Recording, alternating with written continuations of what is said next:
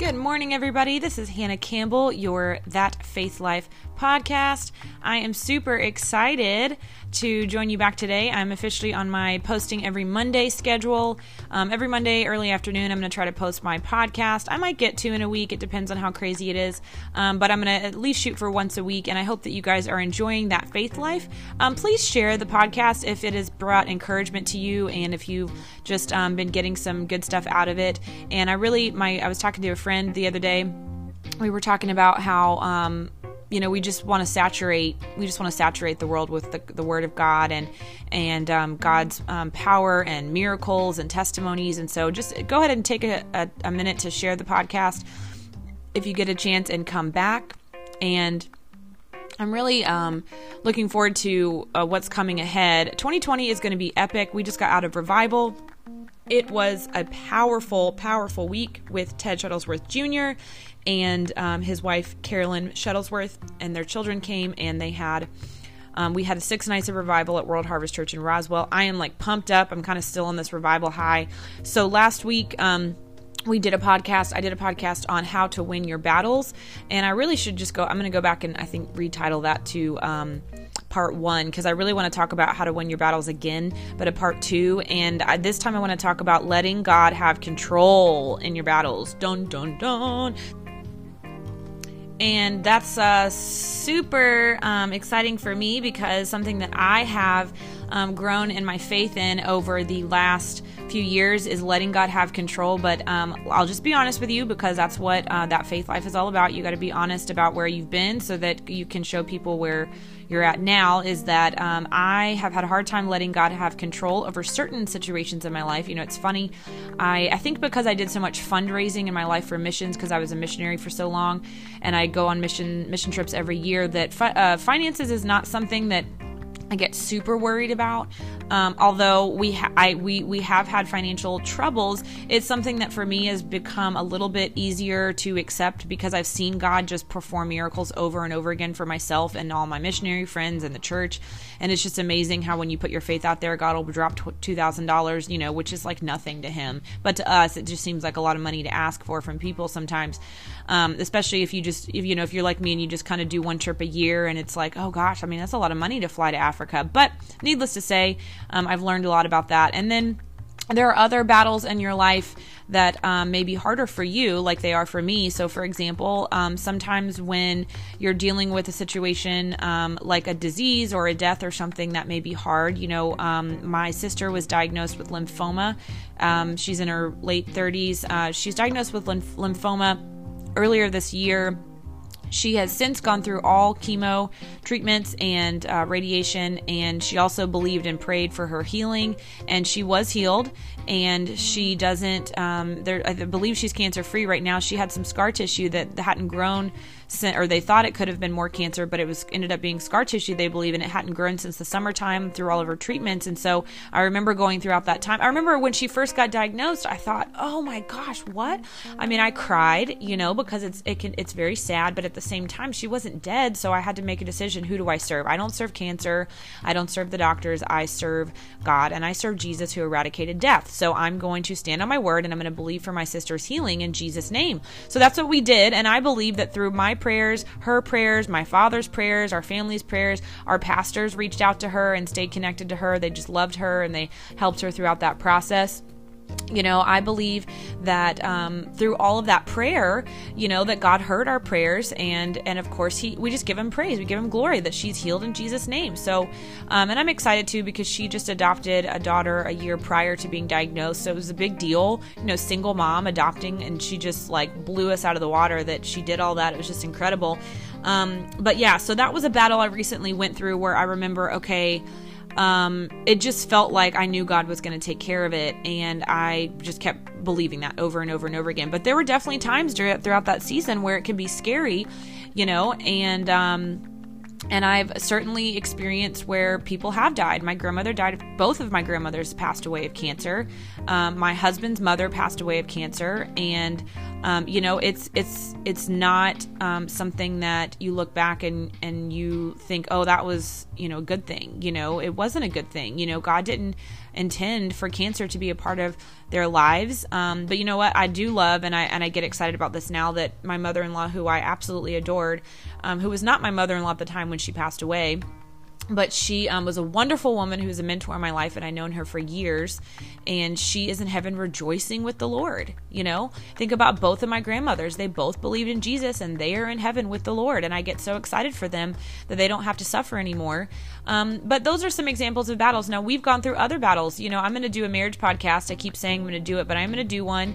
Um, but the first two years of marriage have um, been you know i mean it's just everybody's experience is different. But i will say that um, I think that coming from um, being in, in, a in a place of before where I didn't really know how to have a good relationship because I wasn't really following Jesus, and then coming to follow Jesus and then get married is interesting because um, you know it's like your brain has to like learn what to do I mean, that's the case for everybody that gets married, but you're no, but there's no marriage manual. So that's another, I'm not going to call it a battle, but there have been battles within our time being married that have been related to us as a couple, not just external attacks that have come against us, although that has happened too, but just actual conflicts within your relationships. And that's so important for you to understand is that your faith in your marriage, it cannot waver. Your faith in God cannot waver our faith in God in battles and times of struggle and what one of my good friends calls friction cannot make you waver. You can't just decide, oh, I'm just not going to be married because this is too hard. I'm just not going to follow God because this is too hard. And even though you may be tempted to do that, or you may feel like it's done, it's over, it is not over. God has good plans for your life, and we got to step up and we got to rise up and we got to take our word. We got to renew our minds, right? So, how to win your battles, part two is really about how do you let God have control so that you don't freak out every time something happens. You know, we recently had some stuff go on within our family, and I thought, and I mean, I just was just infuriated. I mean, truly, I just was just so mad, so frustrated, just done, angry at the devil, you know, and and I I stood up I stood up to God and I not stood up to God. I stood with God and I said, "God, I believe your word." And brother uh, T- Teddy Shuttlesworth uh, Jr. when he came to revival, he prayed that over me. He he told me that things are going to be made lighter for me. So I do believe there's a supernatural um, thing that God can do where He can take things out of your life that are are very difficult, um, and oftentimes He allows you to to go. We talked about that. That no, you know, I'm I'm suffering. It was in the Second Timothy, and it talked about you know, Paul suffering, but he knew that it was worth it because everything he entrusted to God, God would take care of. He he could entrust it to him. And um, and then he renewed his mind every day. So what's important to know is okay, I'm trusting this, but instead of trusting and then continuing to worry, how do I let God have control? My friend would laugh at me for doing this podcast um, because um, I always am always messaging her and calling her and telling her whenever we talk. You know, it's just it's it's very hard sometimes to let God have control of this. Should I be doing this? Should I be praying more? Should I be doing that? What should I do with this situation? She's always like, dude, take a chill pill. You know, are you actually trusting God or are you just saying you're trusting God but really trying to do all the work yourself?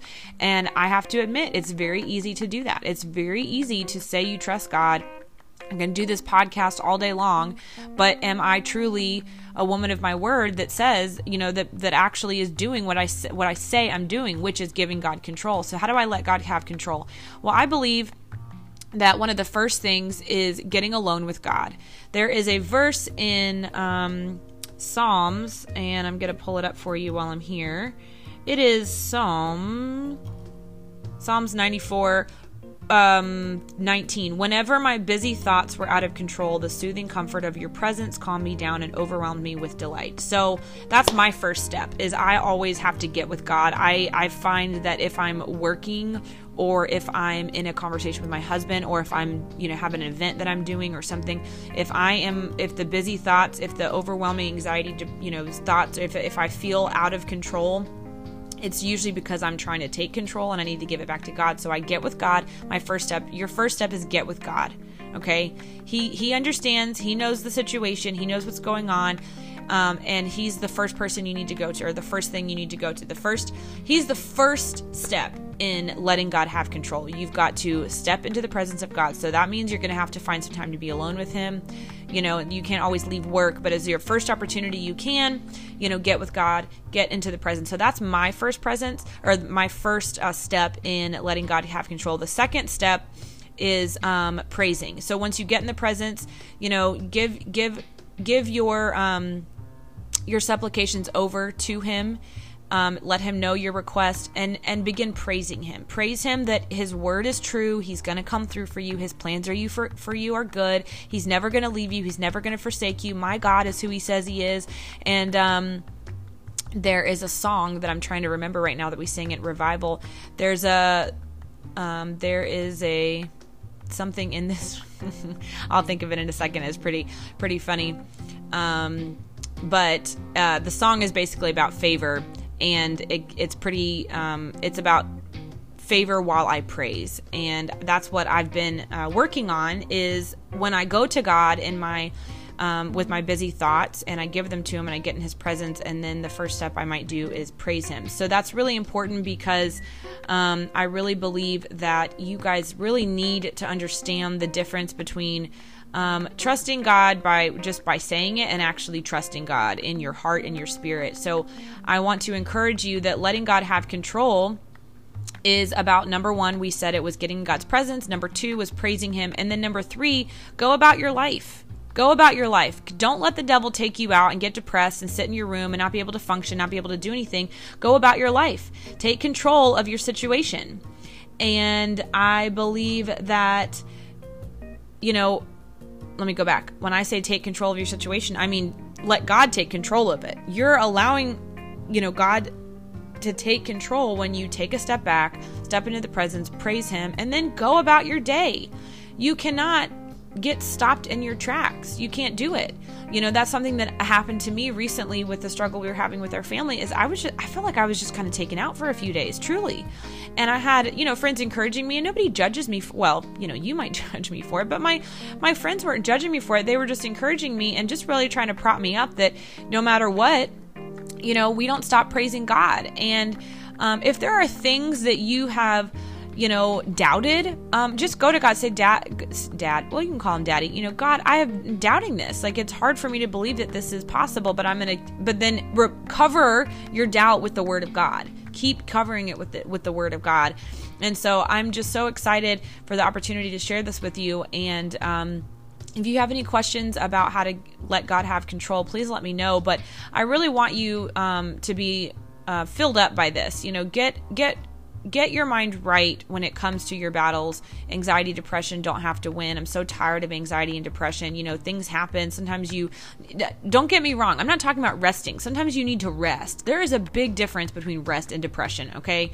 So don't get those two confused, but take your time with you and the Lord and get yourself right, get your mind right um, list out all of, get alone with God, praise Him, give Him your, you know, give Him your requests, and then go about your day. Stop stressing about it, stop worrying about it. Discipline your mind to allow the presence of God to, like it said in Psalms 94, whenever my busy thoughts were out of control, that the soothing comfort of your presence calmed me down and overwhelmed me with delight.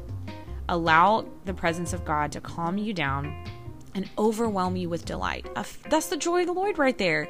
Who who goes through a battle and has joy? Well, David figured it out. You know, why can't we figure it out? Why can't we? Fi- David was being chased by, you know, Saul, and he had, you know, he had all sorts of battles that happened in his life that, like, truly could have taken him out, like, literally slayed him. I mean, he could have died you know, but he just kept praising God. Whenever my busy, crazy, overwhelming thoughts were out of control, God, the soothing comfort of your presence calmed me down and overwhelmed me with delight. He had the joy of the Lord. Take on the joy. All right. Love you guys. Hope you enjoyed this. Be encouraged that God can have control. And if He's in control, He is better at it than you are. I'm telling you right now, He is way better at controlling our lives than we are. Let Him have it. Trust Him with your life. And uh, let me know if you have any questions. Love you all. Thanks for listening to That Faith Life podcast. I am Hannah Campbell, and I look forward to talking with you next Monday.